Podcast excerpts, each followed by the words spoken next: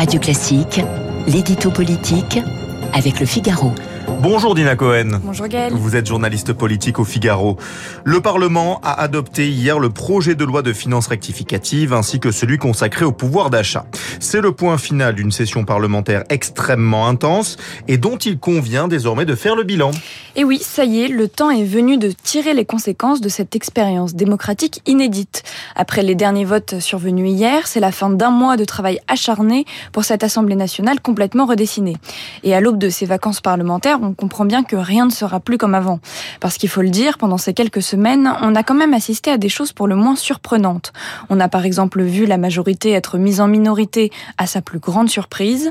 On a aussi vu les députés du Rassemblement national et ceux de la France, insoumise hurler de joie à l'adoption de certains de leurs amendements. On est parfois resté réveillé très tard pour suivre des rebondissements à plus de 2 heures du matin. Et on a vu des députés de tous bords, en sérieux manque de sommeil, laisser échapper des fous rires dans l'hémicycle. En bref, a vu des choses qu'on n'avait pas forcément vues avant et auxquelles il va peut-être falloir s'habituer. Alors on ne va pas se mentir, au début, personne n'y croyait vraiment. Un peu sonné des résultats des élections législatives, les députés du parti présidentiel, les premiers, pensaient que le pays allait sombrer dans l'immobilisme et le blocage permanent. Mais contre toute attente, nous voilà avec pas moins de trois textes adoptés, si l'on ajoute également le projet de loi consacré à l'urgence sanitaire. Un résultat presque inespéré il y a encore quelques semaines.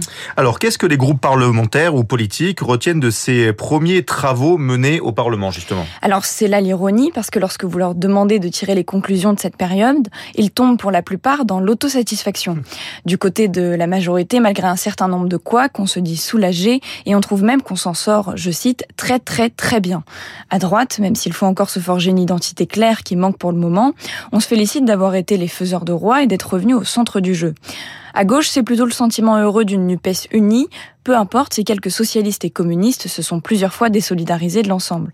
Et puis au Rassemblement national, on ne cesse de rappeler à quel point les députés de Marine Le Pen ont eu un comportement exemplaire et constructif, le tout dans une entreprise réfléchie de notabilisation. Et ça annonce quoi pour la suite alors? Eh bien ça annonce une période totalement nouvelle, avec un Parlement fort et des oppositions puissantes.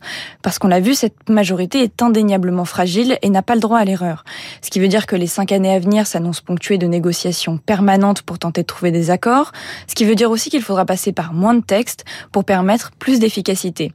Et puis une dernière chose est sûre, c'est que le pays n'est pas à l'arrêt. Ça marche, difficilement, avec une méthode radicalement différente et un rythme très intense, mais ça marche. Et ça c'est une bonne nouvelle pour les députés épuisés qui débutent à peine leurs vacances, puisque ça veut dire que la dissolution, pour le moment, n'est plus l'une des options posées sur la table du président. Merci beaucoup Dina Cohen pour votre édito politique avec le Figaro. Vous serez là lundi en notre compagnie. L'édito politique du Figaro, c'est tous les jours à 8h10 sur